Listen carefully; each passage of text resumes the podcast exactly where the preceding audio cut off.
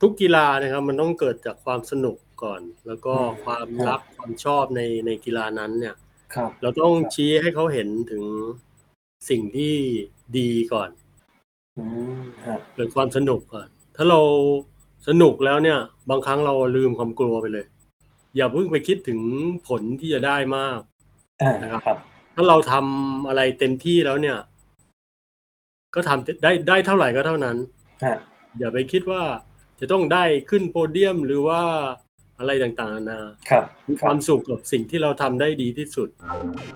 The solid pace. TC. Travlon. Yeah. The solid pace. TC. Travlon.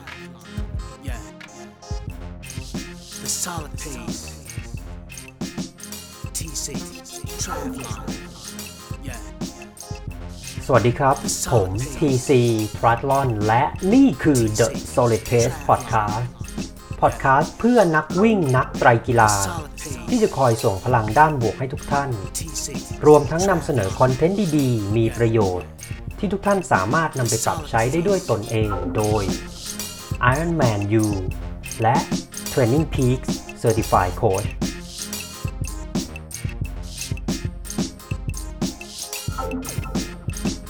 วันนี้คุณสามารถรับฟัง The Solid Pace Podcast ได้ 4 ช่องทางที่ Apple Podcast Spotify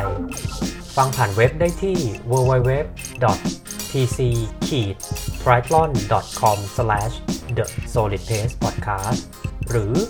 ฟังที่ Facebook Page ได้ที่ www.facebook.com/mr TC Triathlon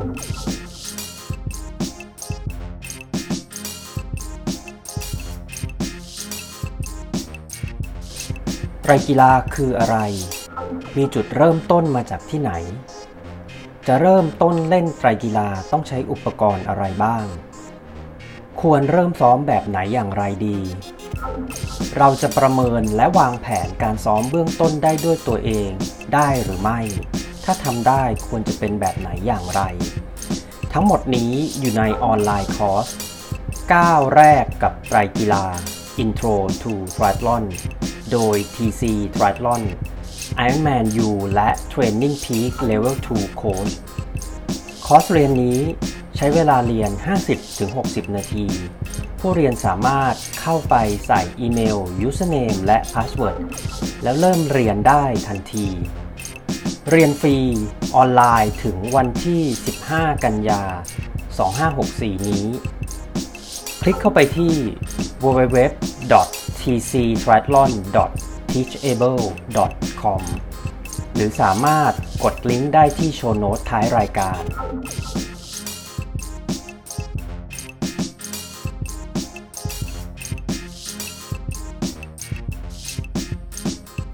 TC Triathlon ขอแนะนำ Stage Connect Wellness Your Way เปลี่ยนบ้านให้เป็นยิมกับโปรแกรมออกกำลังกายออนไลน์ส่วนบุคคลที่ดูแลโดยมืออาชีพ พร้อมให้คุณกำหนดเป้าหมายและเลือกวันเวลาการฝึกซ้อมได้ด้วยตนเอง คุณจะได้รับวันออนวันวิดีโอคอลกับผู้ฝึกสอนเพื่อแนะนำพร้อมดูแลการออกกำลังกาย 3 ครั้งต่อสัปดาห์ รวมทั้งการปรึกษาสอบถามกับ ครูฝึกได้ตลอด 24 ชั่วโมง และมีการสรุปผลแต่ละสัปดาห์เมื่อจบโปรแกรม สนใจรายละเอียด ติดต่อได้ที่ Line ID at stage file real u หรือโทร 02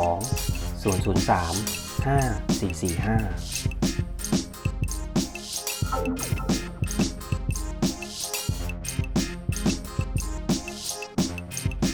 สวัสดีครับ ยินดีต้อนรับทุกท่านนะครับ เข้าสู่ TC Triathlon Live Facebook Interview นะครับ ก็ขออนุญาตแนะนำตัวนะครับ ผมชื่อเก่งธนากรชิพุงลงนะครับ ก็ทำคอนเทนต์อยู่ที่ Facebook Page TC Triathlon นะครับ www.facebook.com/mrtctriathlon นะฮะแล้วก็ยังเป็นพอดแคสต์นะฮะทำพอดแคสต์อยู่ที่ The Solid Pace Podcast นะครับ ก็จะเห็นอยู่ที่โลโก้ข้างหน้าจอนี้นะครับ ก็เป็น พอดแคสต์ที่ทำขึ้นเพื่อนักวิ่ง นักปั่น นักไตรกีฬา นักว่ายน้ำด้วยนะฮะก็เราจะพยายามส่งพลังด้านบวกให้ทุกท่านรวมทั้งนำเสนอ content ที่ดี มีประโยชน์ที่ทุกท่านสามารถนำไปปรับใช้ได้ด้วยตนเองนะครับ ก็วันนี้เป็นยังไงกันบ้างครับ ชมอยู่กันที่ไหนบ้าง แล้วก็ได้ออกกำลังกายอะไรยังไงบ้างก็วันนี้นะครับ วันศุกร์แล้วนะฮะเดี๋ยวเสาร์อาทิตย์เราก็จะได้หยุดกันนะครับ ผม หัวข้อการคุยพูดคุยของเราวันนี้นะฮะอาจจะไม่ค่อยคุ้นเคยนะครับ คือจริงๆเราก็ถ้าเป็นนักว่ายน้ำหรือนักกีฬาเนี่ยหลายๆคนก็อาจจะมีประสบการณ์นะครับ ในการที่ออกไปว่ายในอะถ้ากรุงเทพก็บึงตะโก้นะครับสถานที่ยอดฮิตนะฮะแล้วก็ถ้าคนที่แข่งไตรกีฬาเนี่ยถ้าไม่ใช่สนามที่บางปูเนี่ยยังไงก็จะต้องมีการว่ายน้ำที่เป็น Open Water Swimming นะครับผมคราวนี้อะเพนพอยต์หรือแบบจุดที่ทำให้คนมันไม่กล้าที่จะมาเล่นไตรกีฬาเนี่ย ก็อย่างที่เรารู้กันก็คือ ถ้าเราว่ายน้ำในสระเราจะเห็นอะน้ำในสระมันก็ใสใช่ไหมเราก็จะเห็นเส้นขีดสีน้ำเงินเข้ม แล้วเราก็ว่ายตามเส้นนั้นเป็นทางยาวไปนะฮะเราก็รู้ว่าเราจะไปทางไหนอ่าอันนี้ประเด็นแรก และน้ำมันใสเราก็รู้ว่ามันไม่มีอะไรในน้ำ แต่ Open Water มันไม่ใช่ฮะคือน้ำมันไม่ได้ใสขนาดนั้นนะฮะยกเว้นแบบเราจะไปว่ายอะผมเคยไปว่ายที่เซบู ฟิลิปปินส์ซูบิกเบย์อันนั้นน้ำก็ใสเราก็เห็นนะฮะแต่ว่าพอไปลึกๆแล้วเราก็ไม่เห็นประเด็นเนี่ยคือ หลายๆคนก็มีความกลัวแล้วก็มีความไม่มั่นใจในการที่เราจะออกไปว่าย Open Water Swimming นะฮะ ต่อให้มีคนว่ายข้างๆด้วย ก็ยังมีความรู้สึกกลัวนั้นนะวันนี้นะครับปัญหานั้นจะได้รับการแก้ไขนะฮะแล้วก็เราได้รับเกียรตินะครับจากผู้เชี่ยวชาญจริง ๆ เลยนะฮะเป็นอาจารย์ผู้เชี่ยวชาญในเรื่องของ Open Water Swimming แล้วก็ Marathon Swimming หลายๆคนฟัง Marathon Swimming มันคืออะไรว่ายน้ำมาราธอนว่ายไม่หยุดหรือเปล่าอะไม่ใช่นะครับ คือจริง ๆ Marathon Swimming เนี่ยตอนนี้เป็น Olympic Sport เป็นกีฬาที่ถูกบรรจุเข้าแข่งขันในกีฬาโอลิมปิกแล้วนะฮะถ้าเราจำภาพได้เนี่ยในปี 2012ลอนดอนโอลิมปิกนะครับก็จะมีไตรกีฬาว่ายน้ำที่บึงในไฮพาร์คนะฮะ Open Water Swimming หรือ Marathon Swimming ก็เช่นเดียวกันครับเขาก็จะแข่งตรงบริเวณนั้นนะฮะแล้วก็ Rio Olympic Marathon Swimming ก็ยังเป็นกีฬา ที่ถูกบรรจุเข้าแข่งนะครับ มีชิงชัยในประเภท 5 กิโล 10 กิโล ชายหญิงนะฮะ รวมถึงครั้งล่าสุดที่โตเกียว 2020 นะครับ ก็ยังได้รับการบรรจุเข้าไปด้วย ส่วนประเภท เหรียญรางวัลมีประเภทอะไรบ้าง เดี๋ยวผมจะให้แขกรับเชิญของเราวันนี้มาพูดคุยนะฮะ แล้วก็แนะนำแชร์เรื่องราวนะครับ ท่านได้มีโอกาสพานักกีฬาคนไทยของเรานะฮะไปคัดเลือก เพื่อเข้าแข่งในกีฬาโอลิมปิกนะครับ แต่น่าเสียดายที่เราไม่ได้เข้าไปแข่งในโตเกียว 2020 นะครับ เดี๋ยวท่านก็จะมาเล่าให้ฟังนะฮะว่าเป็นเพราะอะไรแล้วก็เส้นทางของการคัดเลือกตอนนั้นเนี่ยมันเกิดอะไรขึ้นบ้างนะครับ รวมถึงอะหลายๆ คนเนี่ยก็คืออยากได้ความรู้นะฮะคือองค์ความรู้ในเรื่องของ Open Water Swimming ในประเทศไทยเนี่ยก็ต้องยอมรับว่ามันก็ยัง ค่อนข้างน้อยถึงน้อยมากที่สุดนะฮะเพราะฉะนั้นวันนี้ก็เป็นโอกาสที่ดีมากๆนะที่เราได้มาพบกับท่านนะครับ ก็วันนี้ผมได้รับเกียรตินะครับจากอาจารย์โรดนะฮะอาจารย์พระสุธรสิงห์อุสาหะนะครับ ท่านเป็นผู้ฝึกสอนอยู่ที่สโมสรว่ายน้ำนะฮะวิชั่นหรือว่า Vision Swimming Academy นะครับนอกจากนั้นท่านยังเป็น โค้ชนะครับหรือว่าผู้ฝึกสอนนักกีฬามาราธอนสวิมมิ่งทีมชาติไทย ซึ่งล่าสุดท่านก็ได้พานักกีฬาหลาย ๆ คนนะเพื่อไปแข่งคัดเลือกที่ถ้าผมจำไม่ผิดน่าจะเป็นโปรตุเกสนะเดี๋ยวให้ท่านมาอธิบายแล้วก็เล่าเรื่องราวที่ท่านได้พานักกีฬาไปนะฮะเดี๋ยวผมจะขออนุญาตต่อสายหาอาจารย์โรดซับพหูนะครับ สวัสดีครับอาจารย์ ครับสวัสดีครับ คุณเก่งนะครับ อาจารย์สบายดีไหมครับ ครับ สบายดีครับ ช่วงนี้ครับสบายเลยครับ เพราะว่าได้พักผ่อนเป็นเวลาพอสมควรเลยมันไม่มีที่ซ้อมอะครับ ครับ ก็เบื้องต้นอยากให้อาจารย์ช่วยพูดเกริ่นแนะนำตัว แล้วก็บอกถึงโปรเจกต์ที่อาจารย์ทำอยู่ตอนนี้ว่ามีอะไรบ้างครับผม ครับ ก็ขอแนะนำตัวนะครับ ผม ปัจจุบันชื่อพระสุธรสิงห์อุตสาหะนะครับ เดิมก็ชื่อไพโรธสิงห์อุตสาหะครับ เป็นโค้ชว่ายน้ำทีมชาติไทย ทั้งในว่ายน้ำแล้วก็ว่ายน้ำมาราธอนหรืออ่า Open Water ในที่ที่เราเข้าใจกันกันสองชื่อก็เหมือนกันนะครับ ครับ แล้วครับก็ครับเราเรียกกันว่า Open Water Swim นะครับ ผมเป็นโค้ชอยู่ที่สโมสรวิชั่นในซอยวัชรพล แล้วก็เป็นโค้ชอยู่ที่นี่มาตั้งแต่ปี 2539 ก็ 25 ปีแล้วตั้งแต่สาเปิดนะครับ ปัจจุบันอายุ 58 เคยเป็นนักว่ายน้ำมาก่อนในช่วงปี 2521 ถึง 2536 ตอนนั้นก็เป็นนักว่ายกบโอ้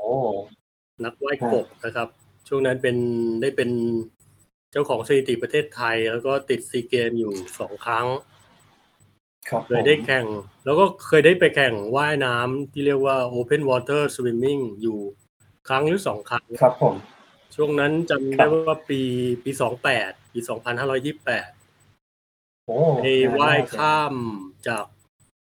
เกาะจุนมาพัทยาประมาณสามกิโลเมตรนะคครัรับบเป็นผมเป็นครั้งแรก ๆของการว่าย ในทะเลการแข่งขันในทะเลของของประเทศเราก็ว่าได้ช่วงนั้นฮะสามสิบกว่าปีแล้ว มีเงินรางวัลครับผมที่หนึ่งเนี่ย ถึงหนึ่งหมื่นบาทเมื่อสามสิบปีที่แล้วเยอะนะครับนะฮะก็มากอยู่นะครับเยอะแต่ก็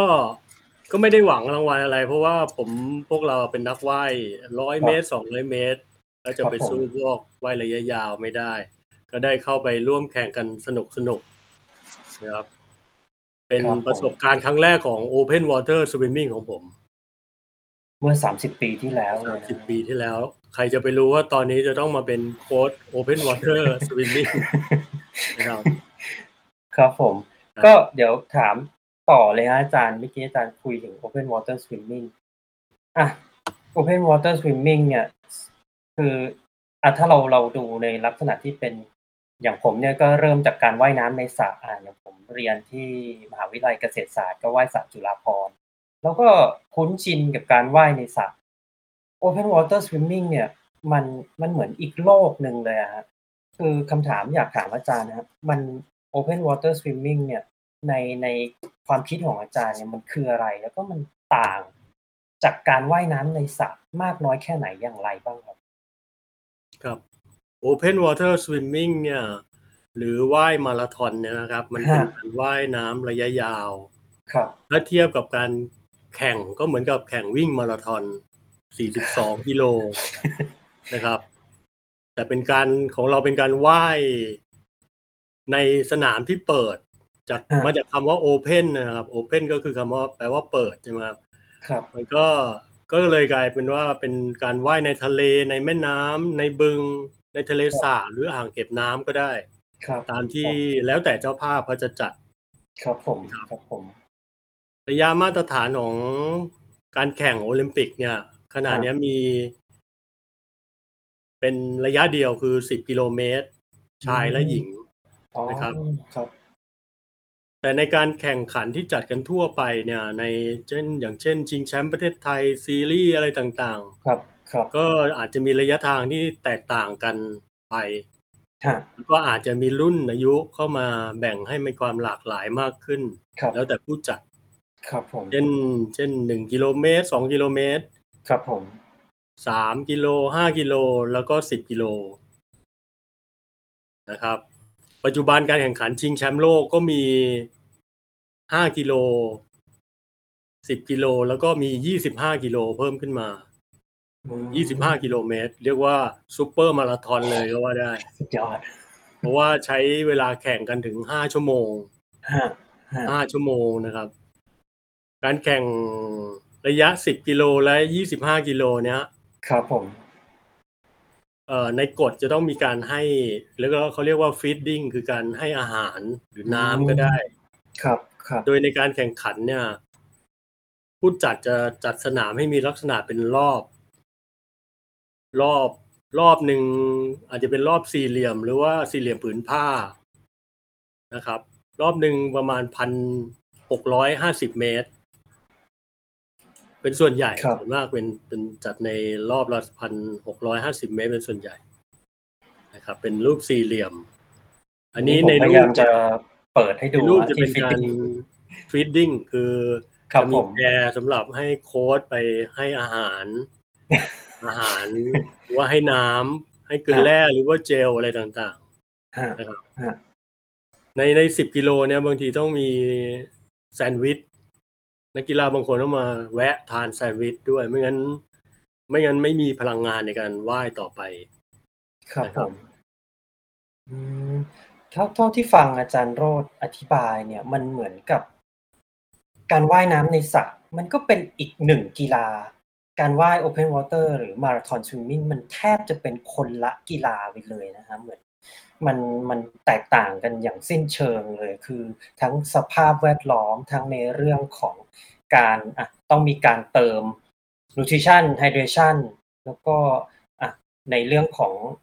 การดูทางใช่ไหมฮะที่ถ้าเราว่ายในสระเนี่ย เรียกได้ว่าอะไม่ต้องดูเลยแหละ ก็ก้มหน้าว่ายไป แต่ว่าอันเนี้ย กับตัว ใช่ฮะแต่อันเนี้ยเราต้องเหมือนตัวเราต้องเป็นเข็มทิศนำทางตัวเองด้วยใช่ไหมฮะอย่างนี้ถูกไหมครับอาจารย์ใช่ครับ ในในการกำหนดสนามแข่งของเขาเนี่ยเขาจะมีทุ่นเขาเรียกว่าเทิร์นบุยเนี่ย เป็นทุ่นที่สูงประมาณสองเมตรครึ่ง เป็นหลักในการสังเกตของนักกีฬาเพื่อจะรู้ว่าระยะทางและเส้นทางการว่ายเนี่ย มันมัน ต้องต้องอยู่ในในกรอบของทุ่นเนี้ยนะครับ อาจจะมีสี่ทุ่นหรือหกทุ่นแล้วแต่ผู้จัด เป็นหลักครับผมสังเกตของนักกีฬา ครับผม การว่ายไปเนี่ยมันมันมันจะแตกต่างจากการว่ายในสระก็คือการออกตัวปล่อยตัวเนี่ยจะไปพร้อมๆกัน ไม่มีลู่กั้นครับนะครับครัในบสระเราจะมีลู่กั้น ระหว่าง แต่ละคนไม่ให้ไปโดนกัน แต่ใน Open Water เนี่ยจะปล่อยไปพร้อม ๆกัน เคยครับผมเอานักกีฬาไปแข่งที่โปรตุเกสเนี่ย ครั้งนั้นเป็นครั้งที่ไม่มีโควิดนะ เมื่อปี2510เอ้ย2016ฮะนะครับ เออเขาปล่อยนักกีฬาทีเดียว80คนโอ้แปเยดอะสิบมากคนนะทีเดียวเลยเพราะว่าเพราะฉะนั้นก็จะโหดู มีมีบรรยากาศที่แบบคึกคักมาก กระโดดออกไปเนี่ยน้ำกระเซ็นกระสายเป็นอย่างโอ้โหเห็นพลังงานมันแล้วขนลุกนะครับขนลุกบางทีนะครับ ครับผม ครับผม อาจารย์ครับผมเอ่ออย่างผมอะเคยอะผมเป็นนักไตรกีฬา ผมก็แข่งในระยะ standard ที่มันว่ายพันห้าร้อยเมตร ในทะเล ถ้าเต็มที่ก็คือไประยะ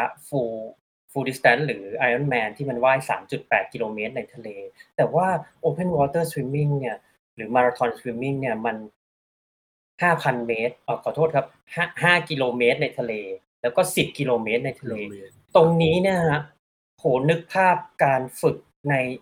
แต่ละสัปดาห์ไม่ออกเลยครับว่าเขาจะต้องฝึกมากแค่ไหน แล้วก็ยังไม่นับว่าสภาพแวดล้อมที่เขาฝึกในสระเนี่ย มันไม่ใช่เลย กับการที่เขาไปเจอในสนามจริง ตรงนี้อาจารย์แชร์ให้พวกเราฟังหน่อยครับว่า นักว่ายน้ำที่ว่ายมาราธอนเนี่ยมาราธอนสวิมมิ่งเนี่ยเขาต้องฝึกร่างกายฝึกจิตใจกันแบบไหนยังไงบ้างคะในแต่ละสัปดาห์ครับ พูดถึงนักกีฬาที่เริ่มมาเล่นว่ายน้ำมาราธอนเนี่ย ส่วนใหญ่จะเป็นนักว่ายน้ำระยะกลางขึ้นไปจนถึงระยะพันห้าร้อยเมตรในสระนะครับ ครับผมแล้วส่วนใหญ่ก็จะซ้อมกันเป็นระยะทางพอสมควรอยู่แล้วฮะนะครับ มากพอสมควรครับผมแล้วก็พอเริ่มมี Open Water ในประเทศไทยเนี่ยก็เป็นทางเลือกหนึ่งที่ให้นักกีฬาพวกเนี้ยได้มาเปลี่ยนบรรยากาศในการแข่งในสระในการซ้อมในครับสระครับ ซึ่งครับเป็นสิ่งที่ดีมาก เพราะว่านักกีฬาบางคนบอกว่าเขาชอบมาแข่ง Open Water เพราะว่ามันลดแรงกดดัน การแข่งในศาสตร์เนี่ยมันจะมีแรงกดดันจากกองเชียร์จากผู้ปกครองจากโค้ชอะไรใช่ต่างๆพอพอใช่เขาได้ออกมาแข่งโอเพนโอเพนแอร์เงี้ยเหมือนกับเราทำงานอยู่ในห้องทำงานแคบๆใต้หลังคาอยู่นานๆ พอเราได้ออกไปสัมผัสอากาศข้างนอกเหมือนกับ คุณเก่งเล่นไตรกีฬาเงี้ยนะพอได้ออกไปถีบจักรยานออกไปวิ่งก็จะรู้สึกโล่งสบายใช่ไหมครับ อันนั้นเป็นทางออกหนึ่งของนักกีฬาที่ที่ได้ออกมาแข่งข้างนอก แล้วการฝึกเนี่ย มันก็ไม่ได้แตกต่างไปจากการฝึกในสระเท่าไหร่ ส่วนส่วนใหญ่จะเป็นนักกีฬาที่ฝึกในสระด้วยซ้ำนะครับครับระยะผมทางก็เพิ่มขึ้นมานิดหน่อยนะครับ เพราะว่าตามโปรแกรมที่ฝึกในสระเนี่ย มันจะต้องมี ทั้ง endurance ทั้งคุณภาพ ใช่ครับทั้งสปีดใช่อะคไรรับด้วยนะครับ ให้เหมาะสมกัน อืมเพราะฉะนั้นถ้าที่ตอนนี้ที่อาจารย์ฝึกนักกีฬาเนี่ย ส่วนใหญ่จะเป็นนักกีฬาที่ว่ายในระดับอ่าว่ายน้ำปันอ่าปะเหมือนว่าว่ายแปดร้อยเมตรว่ายพันห้าร้อยเมตร แล้วก็ขยับระยะขึ้นมาเป็นว่ายว่ายห้าพันห้าพันเมตร open water หมื่นเมตร open water แบบนี้ไหมฮะ ครับมีมีกระทั่งนักว่ายน้ำที่ซ้อมเพื่อแข่งระยะ 200 เมตรก็ชอบโอ้ไปว่ายด้วย เพราะว่าเขาบางช่วงเนี่ย ช่วง pre-season ของนักกีฬาในอะสระเนี่ย จะพอหลังจากแข่งเสร็จแล้วก็จะเริ่มพักแล้วก็เริ่มต้นฤดูการซ้อมเขาจะเริ่มว่ายยาว พอดีถ้าถ้าแมตช์ cycle ไหนพอดีกับการแข่ง open water นักกีฬาคนนั้นก็จะสมัครไปแข่งด้วย เพื่อจะเปลี่ยนบรรยากาศ ครับผมได้ไปว่ายาวๆบ้างนะครับ ครับผม อาจารย์ครับอย่างตอนเนี้ยก็มีอย่างถ้าไม่นับช่วงโรคระบาดโควิดนะก็มีสนามแข่ง Open Water ที่เกิดขึ้นในประเทศไทยเนี่ยค่อนข้างเยอะ ไม่ว่าจะเป็น Ocean Man หรือว่าสวิมมาตอน ที่มีระยะแบบหนึ่งกิโลสองกิโล แล้วก็เหมือนเป็นทางเลือกหนึ่งที่ให้คนที่ไม่อยากออกกำลังกายด้วยการวิ่งไปออกกำลังกายด้วยกัน Open Water Swimming หรือเป็นสนามซ้อมให้กับนักไตรกีฬา ถ้าสมมติว่าแบบเขาไม่ได้เป็นนักว่ายน้ำมาก่อน แล้วก็ไม่ได้มีพื้นฐานที่แข็งแรงแบบนักว่ายน้ำมาที่เริ่มมาตั้งแต่เด็กๆคือมา ว่ายน้ำแบบผมอะแบบว่ายน้ำตอนอายุสามสิบกว่าอะไรเงี้ยฮะแล้วอยากจะไปลงว่ายน้ำอะพันเมตรสองพันเมตร ตรงนี้เนี่ย การฝึกซ้อม แต่ละสัปดาห์เนี่ย ต้องฝึกว่ายน้ำอย่างละกี่ครั้งฮะ แล้วก็ครั้งละประมาณกี่กี่กี่พันเมตรดีครับอ๋อถ้าถ้าพูดถึงใน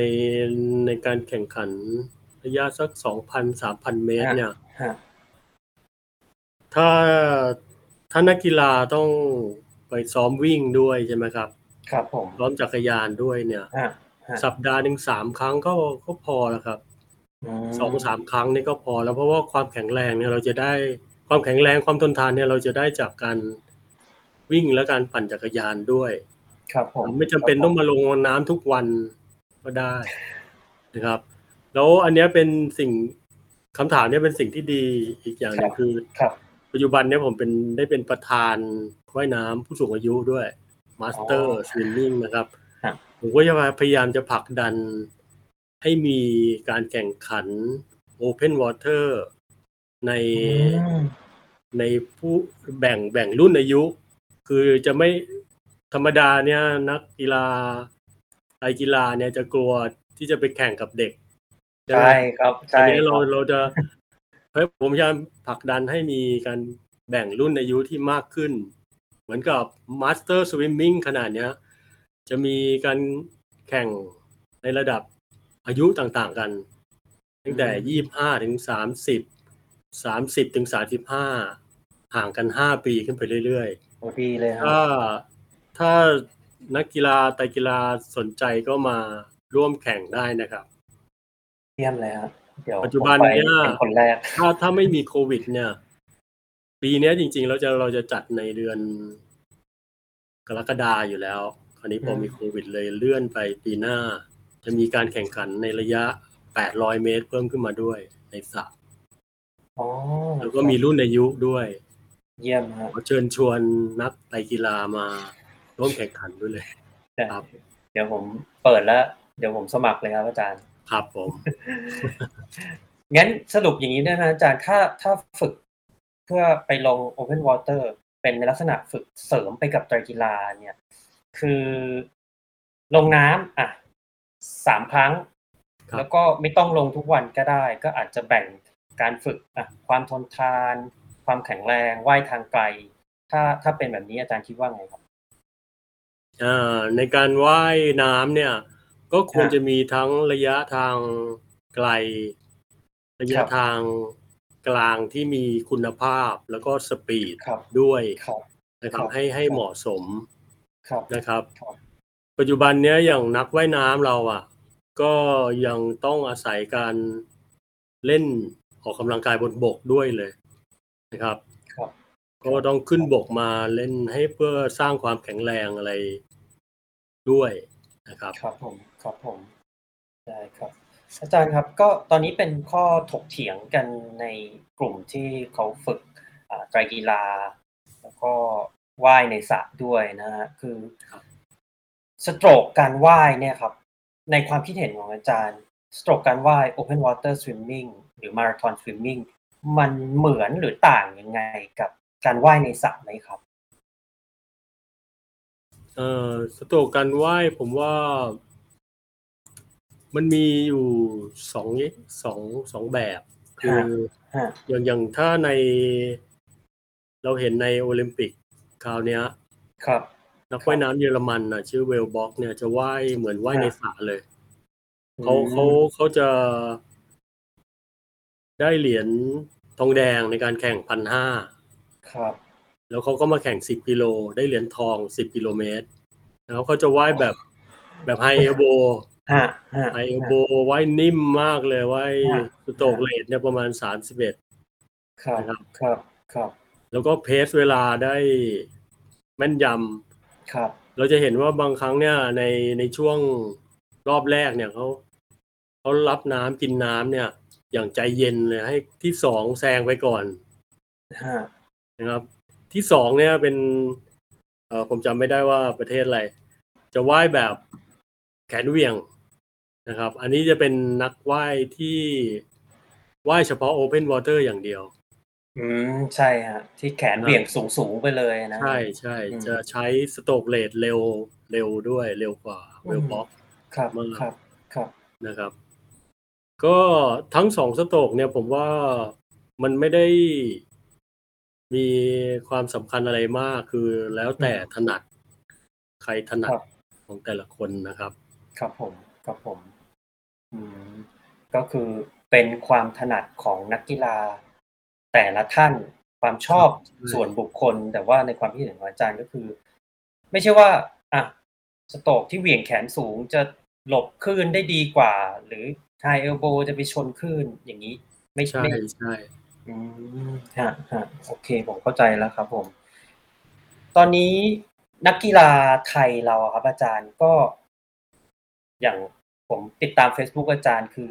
อาจารย์ได้พานักกีฬาเนี่ย ไปแข่งเพื่อคัดเลือกเข้าไปใน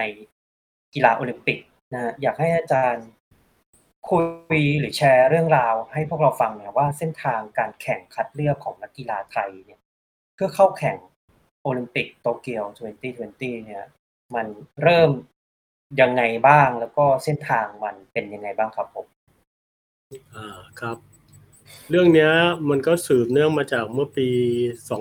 2019 นะครับฮะนกก็ได้เข้าแข่งซีเกมส์ที่ฟิลิปปินส์แล้วก็ครับได้เหรียญทองแดงในประเภท 10 กิโลเมตร ก็เลยได้โควต้าครับมีเกิดมีโครงการโรดทูโตเกียวกันของกกทอ๋อมีการดูแลให้เบี้ยเลี้ยงจัดสถานที่ฝึกซ้อมฮะมีนักวิทย์กีฬา นักกายภาพ นักจิตวิทยา โภชนาการมาดูแลมาช่วยกันดูแลครับโดยใช้สาอาแบกมหาวิทยาลัยรัตนบัณฑิตที่ลาดพร้าวเนี่ย เป็นเป็นเป็นศูนย์นะครับ หลังจากซีเกมเสร็จ เราก็มีการระบาดของโควิดใช่ไหมสองพันยี่สิบเนี่ย มีการปิดสระช่วงนั้นช่วงนั้นเนี่ย เราก็เลย ตัดสินใจซื้อสระห้าเมตรโอ้ระยะห้าเมตร เนี่ยมามาไว้ที่สนามที่บ้านพอดีนกเขาเขาต้องมาอยู่ที่บ้านผมด้วยก็เลยสะดวกในการเอ่อดูแลเขานะครับครับผมครับผมซื้อสระห้าเมตรมาไว้ แล้วก็ผูกเอวว่ายอยู่กับที่ แล้วก็ไดแลนเอาโอ้ช่วงนั้นนะครับ ไม่ง่ายเลยนะฮะใช่ครับ เพราะว่า ยากมากสำหรับที่จะรักษาเอ่อมาตรฐานของนักกีฬาไว้นะครับ ครับครับช่วงนั้นบางช่วงก็ได้เดินทางไปไหว้ที่มวกเหล็ก ที่มวกเหล็กเนี่ยจะมีอ๋อฮะบ้านเพื่อน เป็นรีสอร์ทชื่อบ้านเติมสุข ก็เป็นสระยี่ห้าเมตรอ๋อก็ยังดีนะครับ แล้วก็ที่ตัดที่สัตหีบ ที่อ่าวดงตาลเนี่ย ก็ได้ไปไหว้บ้าง แต่ไม่ไม่ได้บ่อยอะครับ เพราะว่ามันเขาจำกัดพอสมควรมีการต้องมีกฎต้องผูกใส่บุยลงไปซ้อมต้องมีครับต้องนัด ผู้ดูแลแล้วก็ต้องนัดเรือเซฟตี้พายไปด้วยนะครับพอเดือนเมษาเนี่ย เจ้าภาพก็เลื่อนการแข่งขันออกไป จากการแข่งขันครับนะครับ ที่เมื่อปี 2020 แมตช์ qualify ที่เดิมเนี่ยจะ จัดที่ฟุกุโอกะ ก็งดไปอืมไปครับผมเราก็ซ้อมบ้างไม่ซ้อมบ้างฮะบางครั้งยังได้มาซ้อมที่สเตจเลยครับ ที่สามสเตจที่เป็นเป็นเราเป็น guest ของครูนกกนกวันศรีประเสริฐนะครับ ครับผมครับผม พอพอมาเรื่อยๆซ้อมบ้างไม่ซ้อมบ้างมาเรื่อยๆก็จะมีการจัดแข่งของสมาคมซีรีส์สามสามซีรีส์ด้วยกันฮะ ซีรีส์หนึ่งเมื่อต้นเดือนกันยา ที่หาดบ้านอำเภอครับเราเอ่อมีคลื่นลมแรงมากฮะแล้วรวมกับการที่เราไม่ค่อยได้ซ้อมเนี่ยครับว่ายผมเวลาตั้งสองชั่วโมงสิบกว่านาทีนะครับเหนื่อยมากฮะฮะครับแต่คราวนี้นกก็ได้ที่หนึ่งนะครับอืมพอครับซีรีส์ที่สองปลายเดือนตุลาเนี่ยที่พัฒนากอล์ฟขับที่ศรีราชามั้งฮะฮะ เป็นการแข่งขันในสนามกอล์ฟครับตรงนี้ครับมีปัญหากับแว่นตาเพราะฮะแว่นตามันเปิดตอนตอนสตาร์ท ก็เลยทำให้ขึ้นฟ้าไปตลอดเวลาการแข่งขัน ครับผมครับผมว่ายหลงทางรอบนี้เลยได้ที่สองไป อ๋อครับนะครับ พอรอบซีรีส์สามในยกลางเดือนธันวา ได้ไปแข่งที่สัตหีบฮะซึ่งเป็นสนามที่คุ้นเคย รอบละหนึ่งกิโลเมตร นกก็นำตลอดแล้วก็ขึ้นลมก็ไม่แรงมากครั้งนี้นกก็ได้ครับที่หผนึ่งมพอรวมสามซีรีส์นกก็เลยได้คะแนนรวมเป็นอันดับหนึ่งนะครับมพอจบปลายปี2020แล้วก็ครับรอไอการยืนยันจากทางญี่ปุ่นนะว่าจะมีโอลิมปิกหรือเปล่าฮะนักกีฬาเราก็ซ้อมไปด้วยความกังวลฮะ แล้วก็หวาดกลัวเข้าใจด้วย เพราะว่าการไปเข้าใจซ้อมในที่ต่างๆ เนี่ยเราก็ต้อง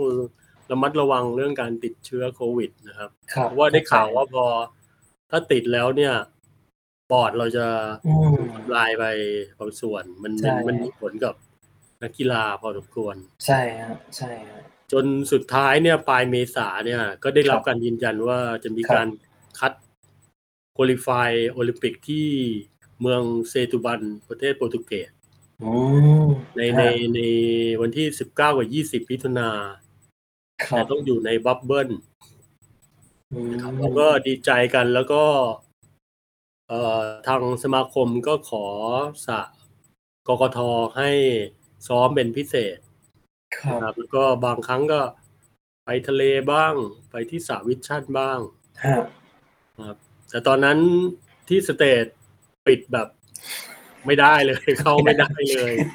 นะครับฮะฮะก็เลยไม่ได้ไปครับ ขั้นตอนในการได้ไป qualify ที่โปรตุเกสเนี่ยเราต้องสมาคมก็พาไปฉีดวัคซีนครับสองผมเข็มครับเป็นซีโนแวคฮะแล้วก็ทำพาสปอร์ตวัคซีนด้วยเป็นเล่มสีเหลืองโอ้ฮะเยี่ยมเลยครับๆนะครับ ในการเดินทางแล้วก็ต้องไปตรวจที่test โควิด ก่อนเดินทาง เอ่อเพื่อเพื่อจะเอาผลเนี่ยไปติดตัวไปด้วย ทางทางเจ้าภาพเขาให้บังคับให้เราต้องมีผลผลตรวจผล test ไปด้วย ครับผมผมจำได้ว่าเทสคราวนั้นน่ะใช้ค่าใช้จ่ายคนละหกพันหกพันบาท สูงพอสมควรซึ่งสมาคมก็ออกให้หมดฮะนะครับ พอวันที่สิบสี่มิถุนาเราก็เดินทางไปทางที่สนามบินสวนภูมินะครับ ครับ ครับจำได้ว่าเดินเข้าไปเนี่ย ร้านรวงปิดเงียบหมดเลย ผมนึกว่าจะโดนผีหลอกซะแล้วนะครับ พอเข้าเครื่องขึ้นไปที่เครื่องบิน พอเครื่องบินออกเนี่ย มีผู้โดยสารอยู่ไม่กี่คนเองฮะฮะตกลงทริปนี้ผมได้นอนยาวเลย นอนสามที่อืมเป็นเป็นทริปที่สบายแล้วก็ไม่เหนื่อยเลยครับ แล้วก็ไปเปลี่ยนเครื่องที่ฝรั่งเศสสามสามชั่วโมง แล้วก็ เปลี่ยนเครื่องแล้วก็ขึ้นเครื่องไปลิสบอนพอถึงลิสบอนวันที่สิบห้านะครับ เจ้าหน้าที่ก็มารับไปฮะพาไปตรวจโควิดเลยอืมตกลงโดนสวอปอีก แล้วก็พาเข้าโรงแรม ห้ามออกจากโรงแรมเลย ห้ามออกจากห้องพักนะครับ แล้วก็พอเราก็ทานอาหารแล้วก็ได้รับชุดเวทสูตรที่นั่น ครับเวทสูตรนี่ก็เป็นอีกอย่างหนึ่งที่เราเป็นเป็นของใหม่สำหรับนักกีฬาเราอืมเป็นเป็นเป็นอะอย่างที่เห็นเนะครับ นี่น้องนกกับน้องโฟนได้ใส่เวทสูตรที่ได้รับที่ส่งมาจากอิตาลีทางทางทางสปอนเซอร์เราคืออารีนาเนี่ย ได้สั่งซื้อแล้วก็ส่งมาครับผมนะครับ ก็พอวันที่สิบหกได้ผลการตรวจเสร็จแล้วเขาก็อนุญาตให้เราไปซ้อมได้ แล้วก็ใส่ชุดเนี่ยไปซ้อมที่สระว่ายน้ำก่อน อืมครับตอนแรกไปเนี่ย คนนักกีฬาที่ไปยังน้อยอยู่ ผมก็นึกว่าโอ้คราวนี้สงสัยผู้แข่งไม่มาแล้ว อะไรครับ ไม่ผ่านการตรวจโควิดอะไรก็มีนะครับครับก็ก็ดีใจฮะตอนเย็นเราก็ไปซ้อมที่ทะเล ทางเจ้าภาพก็เตรียมเรือเนี่ยฮะภาพนี้คือทะเลที่ครับที่เซตุบันนะครับ ครับผมครับผม เจ้าภาพก็เตรียมเรือคายักไว้ให้โค้ชก็พายตามไป ตอนนั้นอากาศเนี่ย อากาศ 22 องศา แล้วก็น้ำอุณหภูมิน้ำ18 องศา เราก็ได้เลยได้ลองเวทสูตรกันฮะนะครับ แต่หลายคนก็บ่นว่ามันมันไม่ชินเลยมันมันมันคับ มันมันอาจจะไม่คับก็ได้แต่มันมันหนักรู้สึกว่าอ๋อครับว่ายยากครับ ครับครับมพอรุ่งขึ้นวันที่สิบเจ็ดมิถุนาเนี่ย กิจกรรมก็เหมือนกับวันที่สิบหกฮะแต่นกเขาก็จะ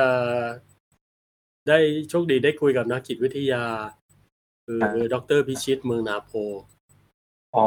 ครับผเป็มนนักจิตวิทยามือหนึ่งทางทางกีฬามือหนึ่งในขณะนี้นะครับฮะฮะพอดีเป็นเพื่อนกันก็เลยได้รับสิทธิ์พอสิบแปดมิถุนาเนี่ยสิบแปดมิถุนาเนี่ย ตอนเช้าเราก็งดซ้อม ตอนเย็นเราต้องไปซ้อมที่ทะเลนะครับ ไปลองชุดกันอีกทีหนึ่งผู้หญิงส่วนผู้หญิงเนี่ย ซึ่งจะแข่งกันวันที่สิบเก้าเนี่ยก็ต้องเทสโควิดอีกฮะคือเทสกันจนแทบทุกวันเลย แล้วก็กลับบ้านกลับกลับโรงแรมพักผ่อน ในครับในระหว่างเนี้ยเขาไม่ให้เราออกจากโรงแรมเลยนะ คือมีรถรับส่งแค่โรงแรมกับที่ซ้อมโรงแรมกับที่แข่งแค่นั้นเองฮะนะครับ พอวันที่สิบเก้ามิถุนาตอนบ่ายเราก็เดินทางไปที่สนามแข่ง อันนี้อันนี้ที่เราถ่ายถ่ายหกคนเนี่ยเป็นโค้ดยืนอยู่ริมนะครับ โค้ดนัทกรครับผมแล้วก็ผม แล้วก็ครับนักกีฬาสี่คนก็คือธนกิจ แล้วก็อารยะฮะเอ่อนักกีฬาหญิงก็กัตตะวันแล้วก็พิมพันธ์นะครับอืม เป็นก็ผู้ชายสองผู้หญิงสองผู้ชายใไหมสองผู้หญิงสองครับอืมครับผม แล้วก็จะจริง ๆ เราจะมีนักกายภาพ เอ้ยไม่ใช่นักวิทยาศาสตร์การกีฬาอีกคนหนึ่งดรพรพจน์ชัยนอก ก็ไปช่วยดูแล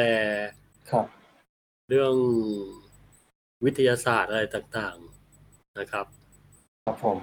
เพราะวันที่สิบเก้าเนี่ยเป็นการแข่งของผู้หญิงก่อน วันครับตอนที่ ไปถึงแล้วก็เตรียมตัวตรวจชุด มีการตรวจชุด รับเบอร์ครับรับชิปอะไรอย่างเงี้ย แล้วก็แต่งตัวครับสิบหกนาฬิกาเขาแข่งตอนเย็นนะครับ แข่งโอ้ครับสิบหกนาฬิกาถึงสิบแปดนาฬิกาเนี่ย มันก็ตรงกับบ้านเราตอนเที่ยงไหมสี่ทุ่มสิบหกอ๋อนาฬิกาเนี่ยเท่ากับบ้านเราใช่สี่ใช่ทุ่มใช่เราบวกแข่งไปเสร็จว่าเราต้องบวกไป สิบแปดนาฬิกาก็คือเที่ยงคืน ใช่ครับก็เลยนักกีฬาก็รู้สึกว่าแต่ยังโชคดีที่ได้มาเป็นระยะเวลาพอสมควรนะครับ วันนั้นอากาศยี่สิบสองแล้วก็น้ำสิบแปดอืมฮะผลผลการแข่งขันฮังการีเข้ามาที่หนึ่งสเปนแคนาดา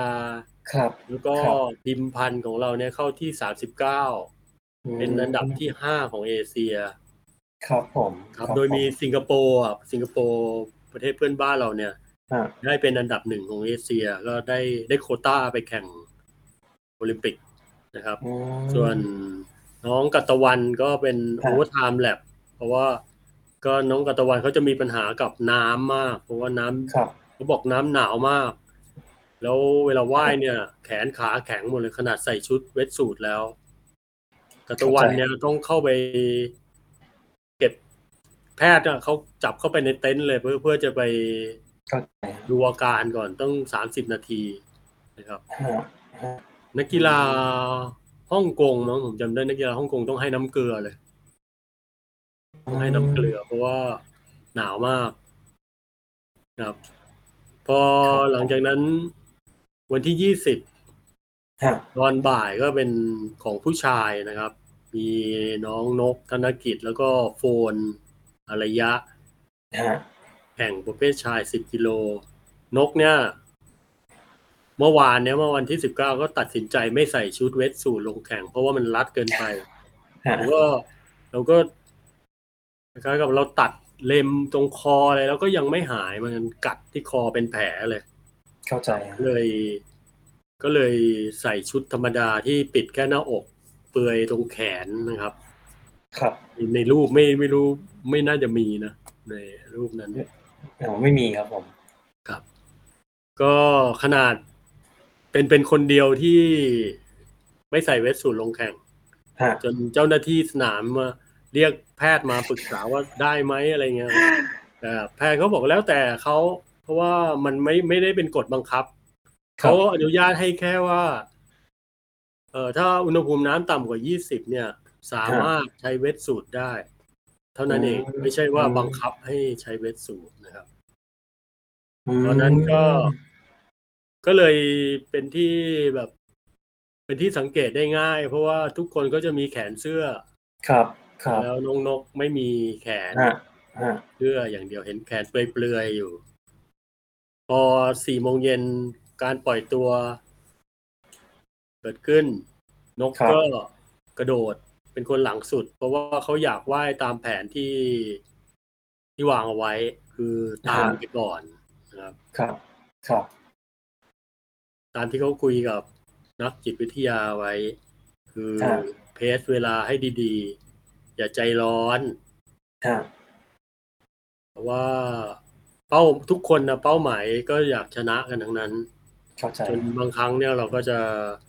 เลยกำลังกายของเราเกินไป แล้วก็อืมสุดท้ายเราก็ควบคุมไม่ได้ ก็จะเหนื่อยเหนื่อยก่อนถึงจุดหมายนะครับการเมื่อ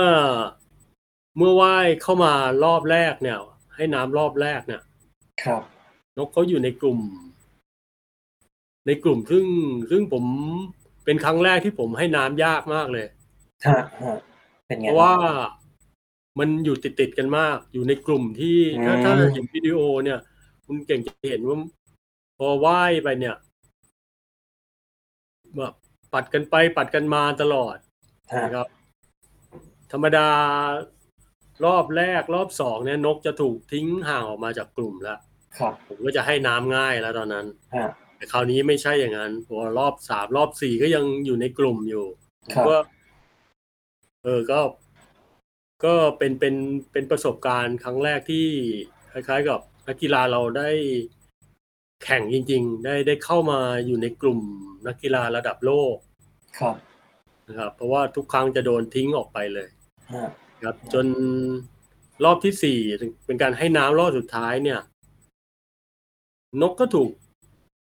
ทิ้งจากอันดับแรกเนี่ย อันดับหนึ่งอยู่แค่หกสิบเมตรเอง อืมหกสิบ เมตรเนี่ย ผมยังแอบหวังอยู่เลยตอนนั้นว่าฮะเออเขาอาจจะทำได้ในรอบสุดท้าย เพราะว่าเมื่อตอนซีเกมที่ฟิลิปปินส์เนี่ย ครับ เขาโดนทิ้งถึงร้อยเมตร ครับ โดน โดนนักว่ายน้ำอินโดนีเซียพาวิละครับ นะ แชมป์ฮะแชมป์เหรียญเงินซีเกมเนี่ยฮะทิ้งอยู่ถึงร้อยกว่าเมตร ครับพอรอบสุดท้าย ผมก็ไม่หวังแล้วว่าจะได้ เขากลับครับแซงเข้ามาแล้วทิ้งทิ้งอีกร้อยเมตร ก็เลยหวังเอาไว้ แต่ แต่ก็ไม่ไม่ได้เป็นดังที่คาดไว้ เพราะว่า เอ่อนักว่ายน้ำระดับที่เขาไปแข่งเนี่ยครัจะบเป็นระดับโลกทั้งนั้นเลย ครับผมเขายังภูมิใจที่ว่ายไปได้รอบที่สองมั้งเขาเห็นนักว่ายน้ำอิสราเอลมั้งอิสราเอล หยุด คนเนี้ยเคยได้ได้โควต้าไปแข่งโอลิมปิกด้วยที่ที่สองพันสิบหกนะครับเขาหยุดแล้วก็ถอดชุดกลางทะเลเลยเหมือนกับเขาก็รู้สึกว่าไม่สบายเหมือนกันถอดชุดกลางทะเลเสียเวลามาก เพราะว่าฮะการถอดชุดเวทสูทมันมันแน่นมากใช่ไหมใช่ใช่ถอดชุดกลางทะเลแล้ว แล้วคนนั้นเขาก็ว่ายเข้ามาแพ้นก ตอนสุดสุดท้ายนะครับ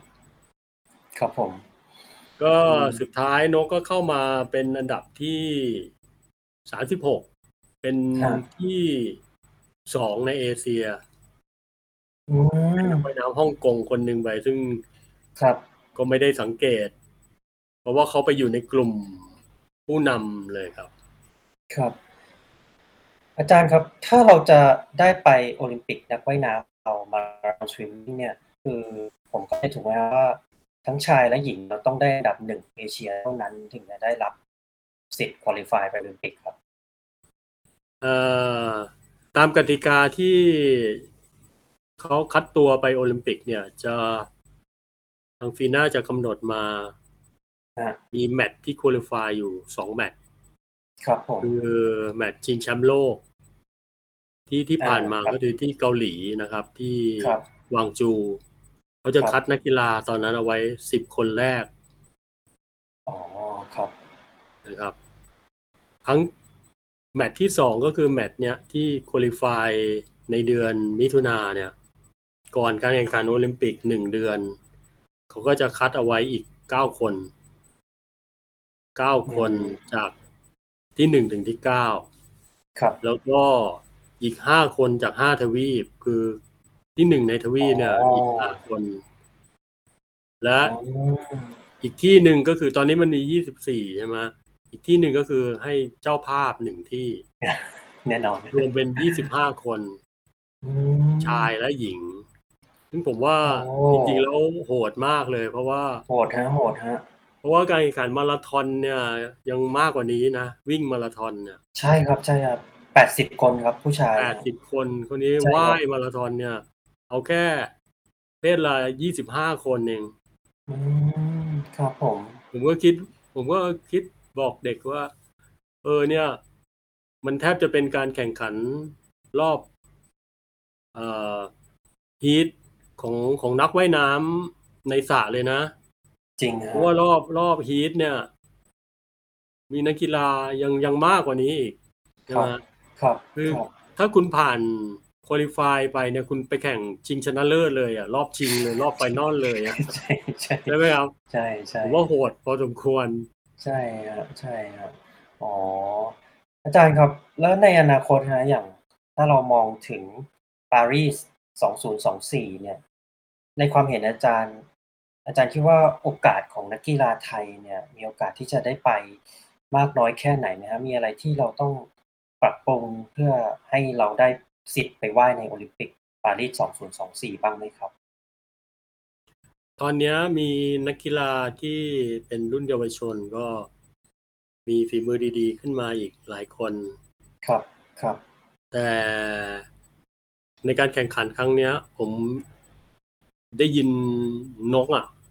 ครับเขาเขาอายุยี่สิบห้าแล้วนะครับฮะเขาพูดออกมาคำหนึ่งว่า แข่งครั้งเนี้ยเขาสนุกเขารู้สึกสนุก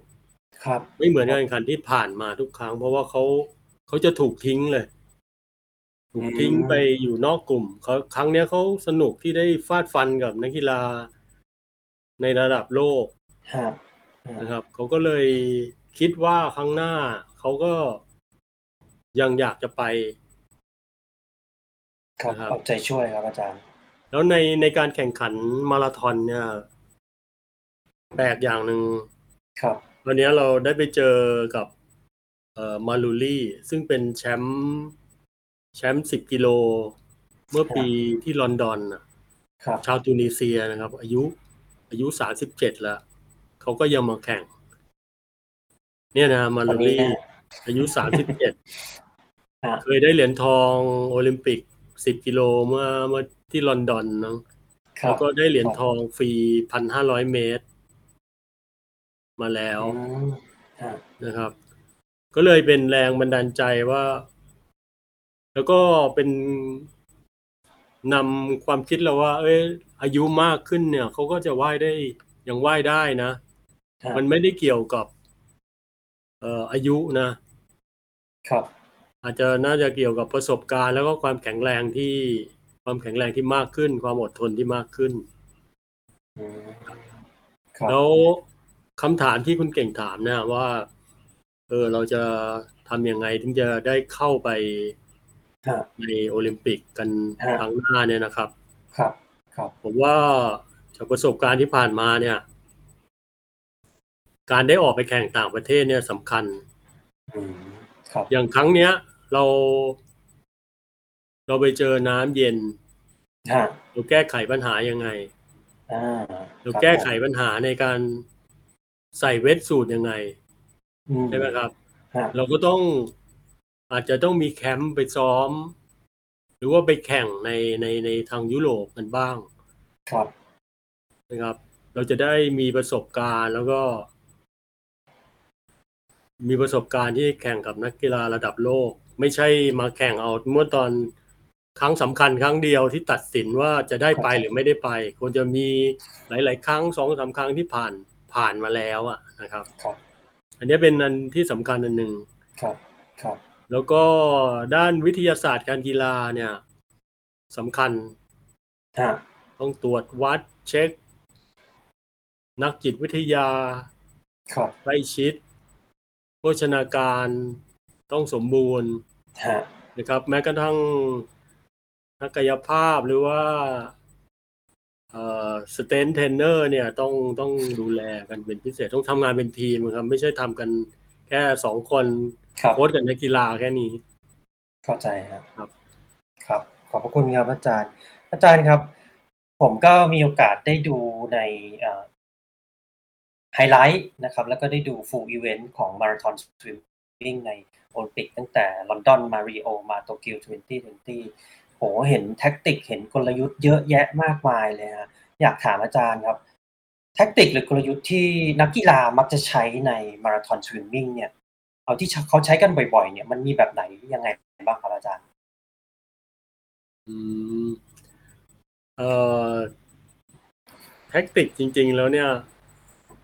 ตัวผมเนี่ยไม่ไม่ค่อยชอบ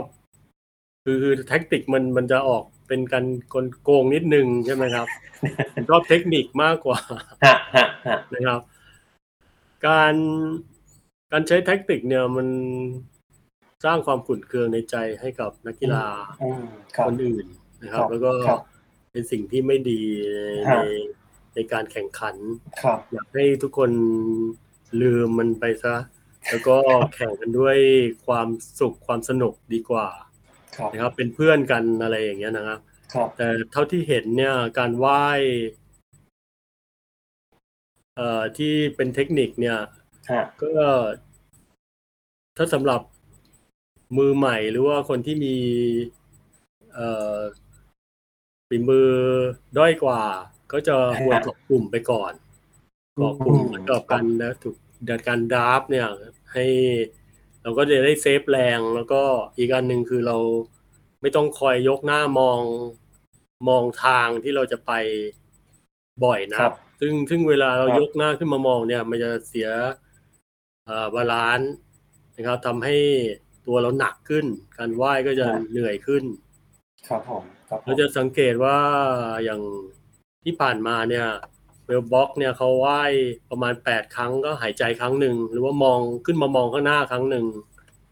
อืมนี่ก็แปดก็ถือว่ายาวนะครับฮะซึ่งนักกีฬาไทยของเราบางคนเนี่ยว่ายสองแขนยกหัวขึ้นมามองแล้วฮะมันก็จะเหนื่อยนะครับครับ ไม่ต้องไปกังวลมาก เพราะว่าเราอืมยกมองครั้งหนึ่งแล้วเราว่ายตรงไปในในทิศทางที่เรามองเนี่ย มันก็จะเซฟแรงไปได้นะครับ ครับ การหายใจเนี่ย ด้านตรงข้ามกับคลื่นที่ซัดเข้ามาก็สำคัญ อ่ถ้าเราคบพลาดหายใจด้านที่คลื่นซัดเข้ามาก็อาจจะสำลักได้นะครับ ผมนี่เป็นมาแล้วฮะอาจารย์ใช่ครับ แล้วก็ เพราะฉะนั้นก็ควรฝึกหายใจทั้งสองด้าน เพราะว่าอ๋อถ้าเราไม่ถนัดข้างซ้ายเนี่ย เวลาขึ้นเข้ามาข้างซ้ายเราจะไป เออเวลาขึ้นเข้ามาข้างขวาเราจะไปหายใจข้างซ้ายก็ไม่ได้ใช่เพราะฉะนั้นใช่เวลาซ้อมเราอาจจะต้องฝึกหายใจได้ทั้งสองด้าน ครับผมครับผมแม้กระทั่งหลีกเลี่ยงการหายใจด้านที่พระอาทิตย์ส่องเข้ามาด้วยอ่าจริงคมันรับจะแสบตาแล้วก็มองไม่เห็น ใช่นะคครัรับบก็ก็มีส่วนหนึ่งแล้วเวลาหายใจด้านที่พระอาทิตย์ส่องเข้ามาเนี่ย ฝ้ามันอาจจะเกิดกับ แว่นตาเราได้ ใช่ครับนะครับ แว่นแว่นตาเนี่ยถ้านักกีฬามาราธอนแว่นมัวเนี่ย จะเสียเป๋เลยครับ ก็ปัจจุบันก็มีพวกเอ่อมีพวกเจลมีครีมที่ฉีดกันฝ้าอะไร อะไรนะ mirror film อะไรพวกเนี้ย ก็ก็จะช่วยช่วยได้ได้ได้ดีพอสมควรนะครับ ครับผม อาจารย์ครับถ้าเรามีแว่นตาว่ายน้ำสองอันอันหนึงเป็นแบบสีดำมืดเพื่อกันแดดอีกอันหนึงเป็นแบบใสเพื่อในวันที่มันฟ้าหม่นถ้าเป็นแบบนี้อาจารย์คิดว่าไงครับใช่ครับ วันนี้เราเราเราอยู่ที่การเลือกของเราว่าถ้าครับ ในวันที่แดดแรงเราก็คงจะใช้ แว่นที่ดำมืดใช่ ขึ้นหน่อยหนึงเพื่อเพื่อกรองแสงนะครับ ครับ แล้วก็วันที่ วันที่แดดไม่ค่อยมีเราก็ใช้อันที่ใสหน่อย เพราะว่าครับมันเอ่อการมองของเราจะได้ชัดขึ้นอืมนะการการมองทุ่นเนี่ย ในวันที่ที่คลื่นแรงเนี่ย บางครั้งเราอาจจะมองไม่เห็นทุ่นอ่าเปิดครับคุยผมเลยก็ได้ครับนะผครับมครับผมการว่ายในทะเลเนี่ย เราก็จะต้องสังเกต วิวทิวทัศน์ที่ที่ห่างไกลออกไปครับเช่นครับเรามองให้ให้ให้มองไปในแนวเดียวกับที่เราจะว่ายไป เราเราต้องไปไปสำรวจสนามก่อนอ่านะครับผมเทคนิคกันคือ อันนั้นคือเราต้องไปสำรวจสนามก่อนลองไปว่ายที่จริงว่าฮะเออ นอกจากทุ่นลอยเนี่ย เรามองไปเนี่ยจะเป็นเห็นวิวอะไร อาจจะมี เอ่อประภาคารา อยู่ตรงนั้นไกลๆ เพราะว่าประภาคารเนี่ยมันจะไม่เลื่อนไปไหนอยู่แล้วอ่าใช่ไหมอ่าใช่บุยเนี่ยบางทีลมแรงมันอาจจะเลื่อนไปเลื่อนเข้าเลื่อนออกก็ได้ ครับนะแต่ว่าประภาคารเนี่ยจะสูงแล้วก็มองเห็นชัด แล้วก็มาร์กตำแหน่งเอาไว้ว่าเออตรงเนี้ย เราจะต้องไหว้แล้วนะอืมถัดเข้ามาพอเลี้ยวเข้ามาเห็นตึกเนี้ย ตึกที่เด่นเป็นพิเศษเราก็จะใช้ตึกนั้นเป็นมาร์กเอาไว้ว่าเราจะต้องไหว้เข้ามาตรงนั้นนะครับ ครับ ก็คือให้หาแลนด์มาร์คหรือว่าจุดใช่ ที่มองเห็นแล้วไม่เคลื่อนที่ แล้วก็มาร์กจุดนั้น แล้วไหว้ตรงไปที่จุดนั้น เพื่อที่จะได้ไหว้ให้ถูกทาง ประมาณนี้ไหมฮะอาจารย์ ครับ ใช่ครับ ครับผม อาจารย์ เอ่อ กำลังจะใกล้คำถามสุดท้ายแล้วฮะอาจารย์ครับ อย่างถ้า เราไม่ได้เป็นนักว่ายน้ำมาตั้งแต่เด็ก ไม่ได้ฝึกว่ายน้ำมาตั้งแต่สิบขวบ หรือช่วงวัยรุ่น อะไรอย่างเงี้ยฮะแล้วเราอยากจะเป็นมา ราธอนสวิมเมอร์หรือนักว่ายน้ำแบบ Open Water Swimming เนี่ย ขั้นแรกที่เราจะฝึก อาจารย์คิดว่าควรจะฝึกอะไรก่อนครับเราอืมอันนี้เราจะต้องมาฝึกในสระก่อน อ่าครับผม หาสระฝึกก่อน การเราจะมีมีมีอันหนึงคือ การลอยตัวเนี่ย ถ้านักว่ายน้ำระยะไกลเนี่ย ควรจะมีการลอยตัวที่ดีครับ ครับนะครับ ถ้าเป็นนักว่ายน้ำระยะสั้น ระยะสปรินต์เนี่ย การลอยตัวจะขาจะจมมากกว่า นักว่ายน้ำระยะยาว ครับ อันนี้เป็นเป็นเรื่องร่างกายฮะนะครับ ฝึกการลอยตัว แล้วก็การจับน้ำคือการสกอร์ลิงจับน้ำเนี่ย เราบางครั้งเราจะเห็นว่าเฮ้ยทำไมคนแข็งแรงมากเลย กล้ามใหญ่โตแต่เวลาดึงไปเนี่ยจะแพ้คนที่ตัวเล็กกว่าเข้าใจเพราะว่าการจับน้ำเนี่ย มันมันแตกต่างกัน อันนี้ก็ต้องมีการฝึกอย่างเหมาะสมครับครับผมท่าว่ายที่ถูกต้องก็จะช่วยลดแรงนะครับ การหายใจที่สบายผ่อนคลายก็มีส่วน อืมอันนี้เราต้องเริ่มฝึกให้ให้ถูกต้องก่อนทั้งทั้งหมดแล้วก็ค่อยๆว่ายทีละแลบคือ อย่าไปหักโหมว่ายร้อยเมตรสองร้อยเมตรอะไรไปเลย ก็ถ้ามีสระยี่ห้าเมตรก็ว่ายไปทีละยี่สิบห้าเมตร แล้วก็หยุดพักครันะบครับครับ อย่าหักโหมครับว่ายจากน้อยเที่ยวไปมากมากเที่ยวขึ้น อืมครับ พอพอเรา พอได้แล้วเราก็เริ่มมีเวลาออกที่แน่นอน มีเวลาว่ายที่จับเวลาฮะแล้วก็มีโปรแกรมที่ยากขึ้น ค่อยเป็นค่อยไปนะครับ ไม่ใช่วันเดียวเราจะทำได้ อืมครับครับเข้าใจครับ อาจารย์ครับเอ่อความกลัวหรือแบบปัญหาหนึ่งที่ทำให้คนเนี่ย ไม่กล้าที่จะเริ่มต้น marathon swimming หรือ open water swimming เนี่ยคือความกลัวความเวิ้งว้างหรือความที่แบบอะน้ำมันสีดำมืด เราก็ไม่เห็นก้นสระแล้วเราก็เหมือนจิตใจก็ ไม่อยู่กับเนื้อกับตัวเวลาว่ายออกไปคนเดียว ถึงแม้จะมีสวิมพูลผูกเอวไปด้วยนะฮะอยากถามอาจารย์นะวิธีง่าย ๆที่เราจะเอาความกลัวหรือกำจัดมันออกไปอะเมื่อเราต้องว่ายน้ำโอเพนวอเต อร์อาจารย์มีความคิดเห็นหรืออยากแนะนำยังไงบ้างครับ ถ้าเป็นในสมัยที่ผมเริ่มมาว่ายเนี่ยฮะผมก็กลัวนะจริงเหรอครับแต่คือพอดีมันมีเพื่อนไปด้วยอ๋อครับ อยู่ที่เพื่อนอยู่ที่คนที่ไปกับเราเนี่ยทำให้เกิดความสนุกอืมฮะเกิดความสนุกก่อน ถ้าเราสนุกแล้วเนี่ย บางครั้งเราลืมความกลัวไปเลยอืมครับสังเกตบางทีเวลาเรามีเพื่อนแล้วเพื่อนยุเนี่ยเราก็จะทำอะไรไปโดยที่ที่ลืมความกลัวนะครับครัเพบราะฉะนั้นมันมันทุกกีฬานะครับ มันต้องเกิดจากความสนุกก่อน แล้วก็ความรักความชอบในในกีฬานั้นเนี่ยครับเราต้องชี้ให้เขาเห็นถึงสิ่งที่ดีก่อนอ่ดีงาครัมบไม่ใช่ ครับไม่ใช่พอไปถึงบอก เฮ้ยเจอปลาฉลามหรือเปล่าเนี่ยโอ้โหนี่เสร็จเลยผม ผมจะพยายามไม่พูดถึงเรื่องพวกนี้อืมนะครับฮะฮะแตนทะเลอะไรต่ออะไรเนี่ยบอกเฮ้ยไม่เป็นไรหรอกเรา เราต้องนำเสนอในสิ่งที่ทางบวกเอาไว้ก่อน ความสนุกโอ้ยเนี่ย สวยจังเลย ทะเล อะไรโอ้น้ำใส เรามาเล่นกันดีกว่า แล้วก็ ฮะฮะนะครับ แล้วการแข่งมอเตอร์หรือว่าการแข่งไตรกีฬาเนี่ย ครับครับผมได้ไปเห็นแล้วเนี่ยฮะมันมีการจัดการแข่งขันที่สวยงามตื่นเต้น เนี่ยครับเขาพยายามทำความสนุกให้เกิดขึ้นฮะฮะนะครับทำให้เราลืม เห็นเพื่อนร่วมการแข่งขัน กระตือรือร้น อยากครับจะลงน้ำเราก็เกิด ความอยากไปด้วย อันเนี้ยเป็นสิ่งที่ดี แล้วอย่าเพิ่งไปคิดถึงผลที่จะได้มากอ่านะครับครับ ถ้าเราทำอะไรเต็มที่แล้วเนี่ย ก็ทำได้ได้เท่าไหร่ก็เท่านั้นฮะอย่าไปคิดว่า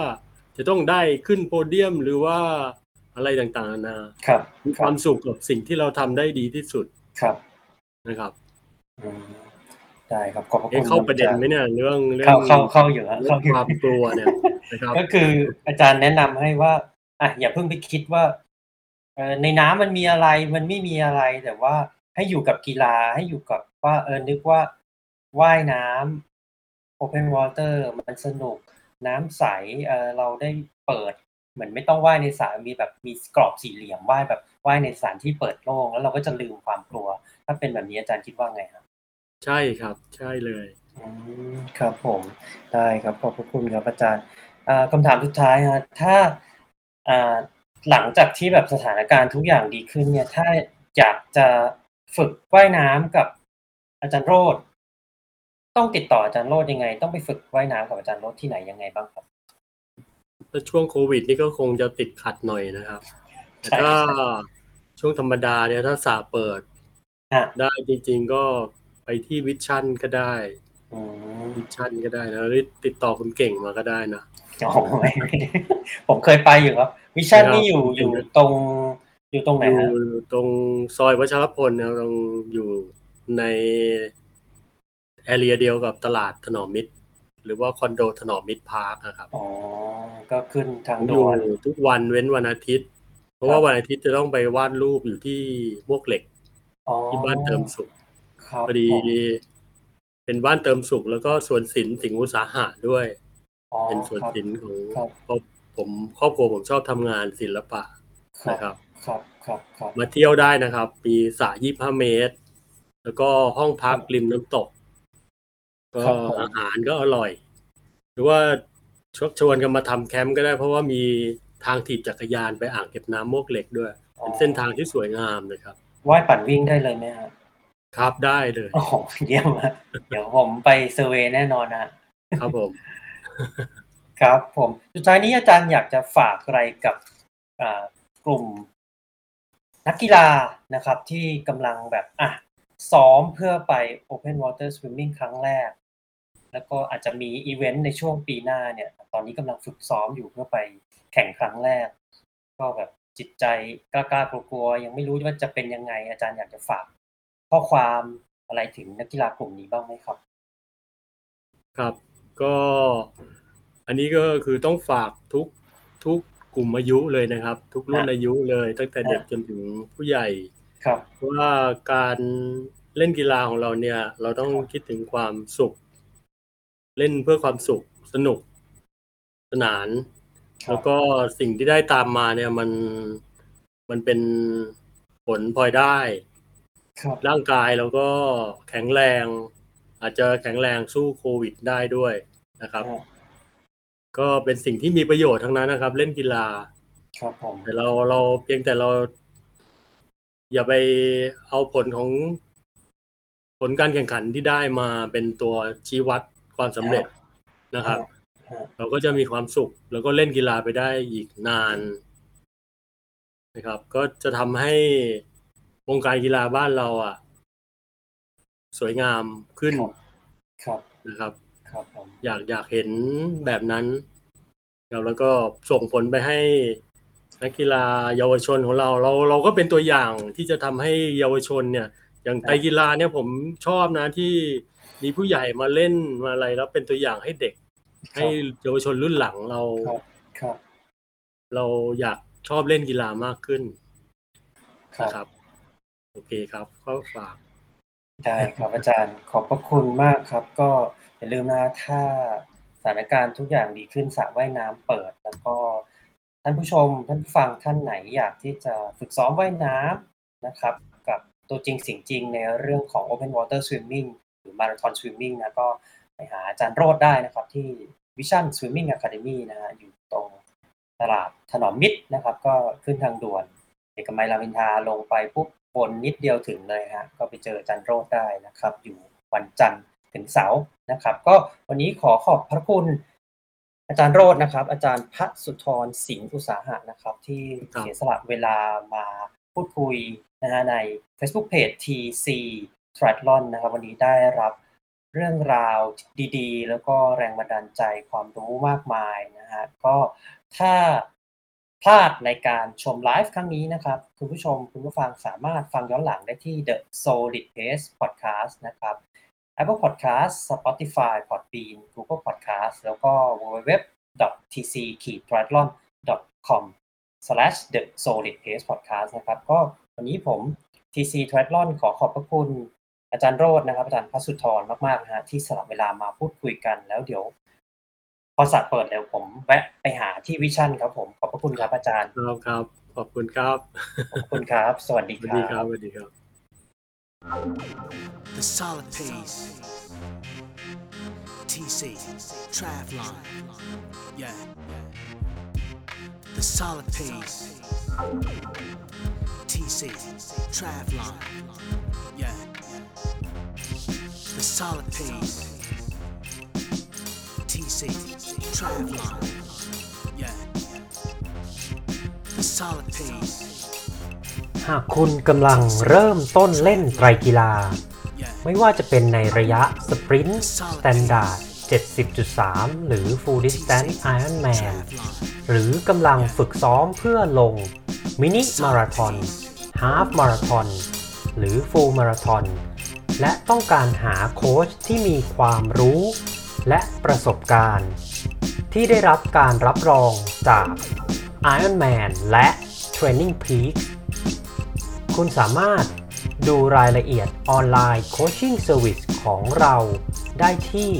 www.tc-triathlon.com/coachingpackage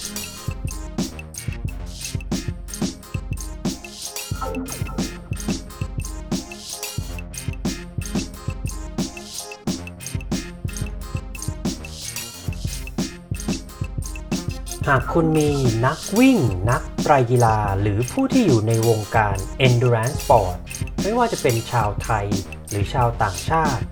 ที่คุณอยากรู้จัก หรือมีหัวข้อที่คุณอยากให้เราพูดถึง คุณสามารถ